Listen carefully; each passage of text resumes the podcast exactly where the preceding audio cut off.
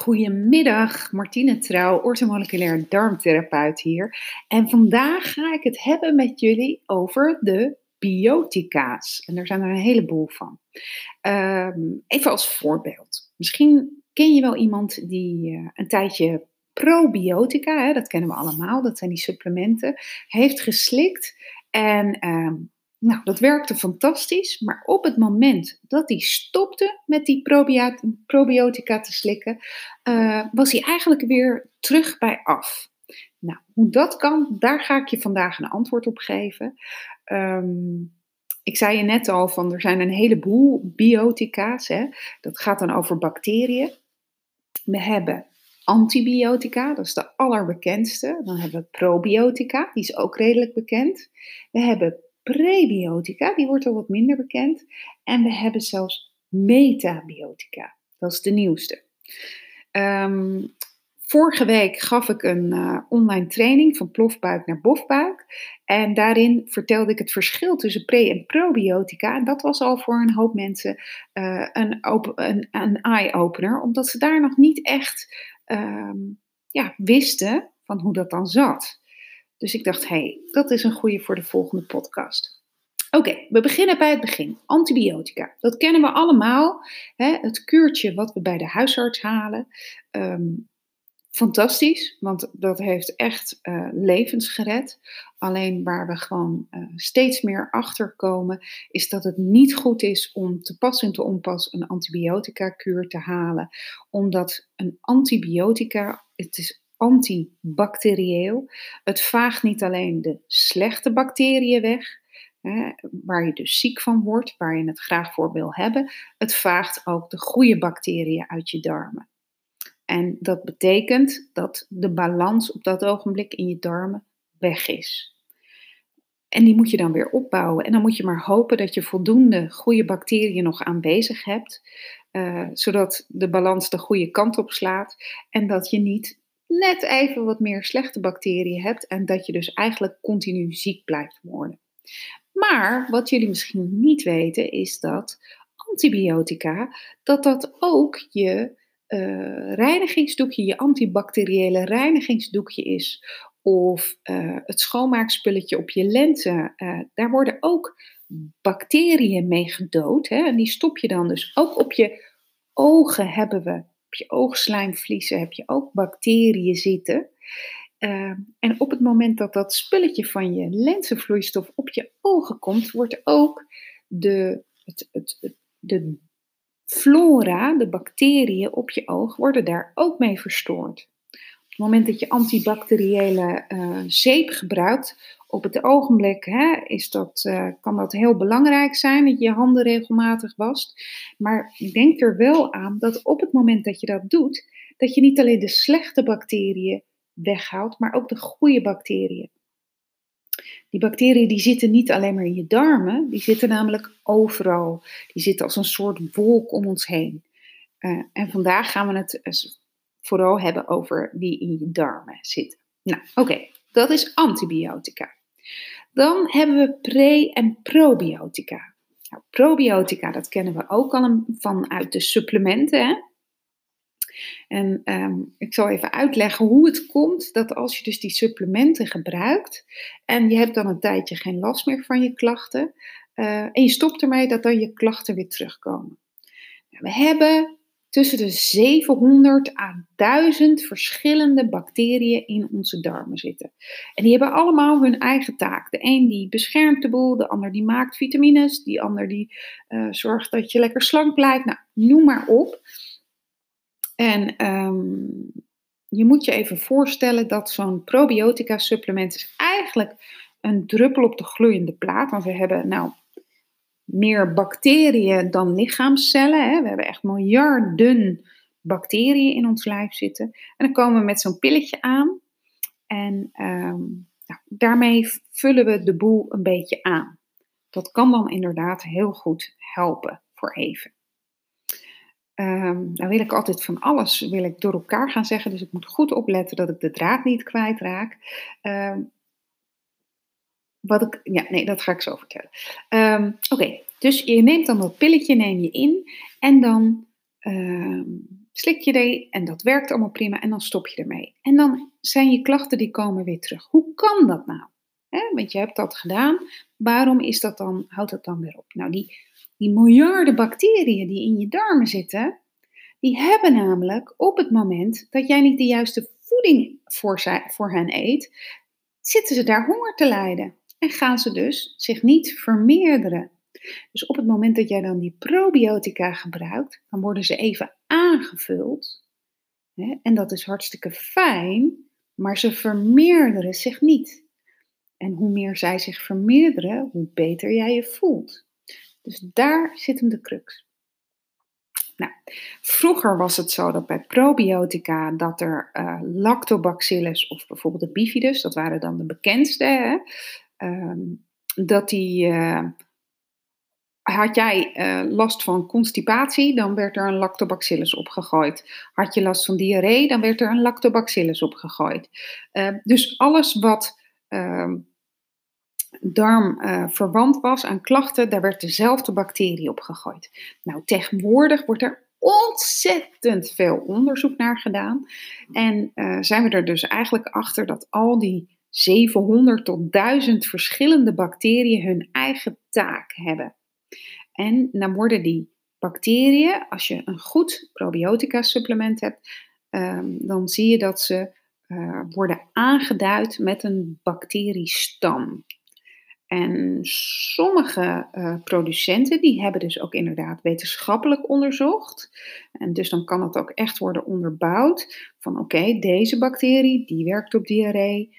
Deze bacterie, die werkt op constipatie. Deze kun je beter met een colitis ulcerosa gebruiken. Deze is geschikt voor prikkelbaar darmsyndroom. Dus kunnen ze veel gerichter probiotica inzetten. Dat is natuurlijk onwijs interessant. En dan hebben we dus prebiotica. En dat is eigenlijk wel... daar begint het eigenlijk... allemaal mee. Het is natuurlijk, het werkt allemaal samen, maar prebiotica is minstens zo belangrijk als probiotica. Prebiotica is namelijk voeding voor je goede bacteriën. Dus op het moment dat jij prebiotica binnenkrijgt, nou dan gaan ze echt, het is een soort superfood voor die bacteriën in je darmen. Die kunnen daar een feestje gaan bouwen, die vermeerderen zich erop los en dan ga jij je dus heel erg goed voelen. Prebiotica, dat staat meestal aangegeven op probiotica producten als fos of gos. En dat is bijvoorbeeld inuline, gemaakt van paardenbloemwortel. Wat je wel ook ziet, is dat mensen met darmklachten, op het moment dat ze dat soort producten gaan gebruiken, dat ze misschien juist een hele opgeblazen buik gaan krijgen. Dat komt omdat die darmflora niet in balans is. Dus dat kan je niet zomaar gaan nemen. Dan moet je dat echt op gaan bouwen. Wat ik eigenlijk zelf nog veel interessanter vind, is je kunt het natuurlijk met supplementen aanpakken. Maar wat veel interessanter is hoe haal je het uit je voeding? Pre- en probiotica. Probiotica, dat is echt gefermenteerde voeding. Dus dat is een ouderwetse zuurkool. Niet die je in een pakje bij de supermarkt houdt. Maar dan moet je echt gaan kijken bij de ingrediënten. Staat erop dat er melkzuurbacteriën in zitten? Staat er dat het gefermenteerd is? Dan weet je dat je de goede hebt. Je kunt... Zeker als je in een natuurwinkel of in een ecoplaza gaat kijken, in een Odinwinkel. Ik hou daar zelf altijd erg van om daar op onderzoek uit te gaan, kijken wat ze daar hebben. Daar kun je verschillende producten vinden. Zoals bijvoorbeeld kimchi, dat is een Koreaans gefermenteerd product. Dat is vaak een beetje pittig, met kool. Kombucha is een drankje. Ik vind het zelf erg lekker. Mijn kinderen overigens niet. Terwijl ik denk, het is toch echt wel goed te doen. Maar goed, gewoon een biologische yoghurt bij de supermarkt. Kijk eventjes naar de ingrediënten. Melkzuurbacteriën zal erop staan. Of lactobacillus of bifidus. Als dat er maar op staat. En dat zie je eigenlijk niet bij de gewone yoghurt. Maar wel bij de biologische.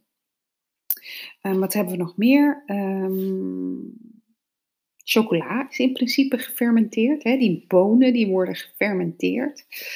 En er is er nog eentje die ik wilde noemen. Maar, groentesappen. Je hebt ook met melkzuurbacteriën. Die hou je ook bij de natuurwinkel. En dat zijn gewoon flessen met groentesap waarop staat met melkzuurbacteriën. Moet je goed opletten, want ze hebben ze ook zonder melkzuurbacteriën. Dus dat zijn de probiotische voeding. En prebiotische voeding, dan moet je denken aan alles wat vezels bevat. Onoplosbare vezels. Dus prebiotica zijn onoplosbare vezels. En dan moet je dus, bij vezels denken we dan heel snel aan brood, hè? Maar veel liever heb ik de vezels die je uit groentes haalt. Want die kunnen we beter verwerken, die irriteren ook minder. En dan hou je ze bijvoorbeeld uit pastinaak. Nou, nu in het seizoen zijn de artichokken, de asperges, de uien, knoflook, bieten, bessen. Dus dat zijn prebiotische voeding. Nou, dan heb ik nog als laatste de metabiotica. En dat is eigenlijk de nieuwste. Hè? Want er wordt, zoals ik net al zei, heel veel onderzoek naar gedaan. Eigenlijk is het een samenwerking van alles. Die prebiotica die gaan naar binnen. Die worden daardoor jouw bacteriën. Die gaan daar van eten, maar die produceren dan dus ook stoffen, afvalstoffen. Die afvalstoffen, die zijn dus supergoed. Dat zijn de metabiotica. En dan moet je denken aan bepaalde zuren die weer energie opleveren. Of waterstofperoxide, waardoor je darmen beschermd worden voor slechte bacteriën. Maar denk ook aan vitamines. Dat is metabiotica. En metabiotica, dat haal je ook weer uit gefermenteerde voeding. Nou, dan heb ik nog een paar tips voor je. Hoe je dus die darmflora zo optimaal mogelijk kunt laten functioneren. Uiteindelijk gaat het om de hele samenwerking tussen jou en die darmbacteriekolonie die je hebt. Dus zorg je dat je goed eet. Zorg je dat je niet te veel stress hebt. Dus die voeding is heel belangrijk, pre- en probiotische voeding. Neem ook biologische voeding. Want de gewone groenten en fruit, die worden al op het land bespoten, waardoor ze al een heleboel bacteriën niet meer bevatten. Die worden vernietigd. En biologische voeding, die heeft dat niet. Die bevat nog wel een aantal bacteriën. En dat vinden we misschien een beetje eng klinken, hè? Want alles moet zo schoon mogelijk. Maar vroeger aten we gewoon die wortel zo, die trokken we uit de grond. En die veegden we even af aan onze broek, hè? En maar haalden we even het zand ervan af en vervolgens aten we die op. En op die manier kwamen we dus in aanraking met een heleboel bacteriën. Die we tegenwoordig niet meer in onze voeding vinden. En ga lekker naar buiten. Ja, zorg dat je met je handen in de aarde zit. Aai een hond, echt. Je hoeft niet direct je handen te wassen nadat je een hond hebt geaaid.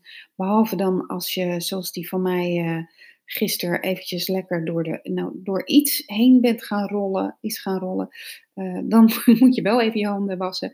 Maar goed, op het moment dat je gewoon een hond hebt die vrolijk rondloopt en je aait die, dan kom je ook weer in aanraking met bacteriën die je anders niet zo snel binnenkrijgt. Hetzelfde geldt, handen lekker in de grond op blote voeten. Zorg dat je ze tegenkomt, die bacteriën. Nou, ik ben heel benieuwd hoe jullie daarnaar kijken. Wist je dit bijvoorbeeld al? Het verschil tussen pre- en probiotica. En zorg je er inderdaad voor dat je ze binnenkrijgt? Mocht je nou een keertje met mij persoonlijk hierover willen sparren, willen weten wat je met je problemen kunt doen, geef je dan eventjes op voor een gratis sessie. Die kun je vinden op mijn website www.anappleaday.nl met verbindingstreepjes ertussen.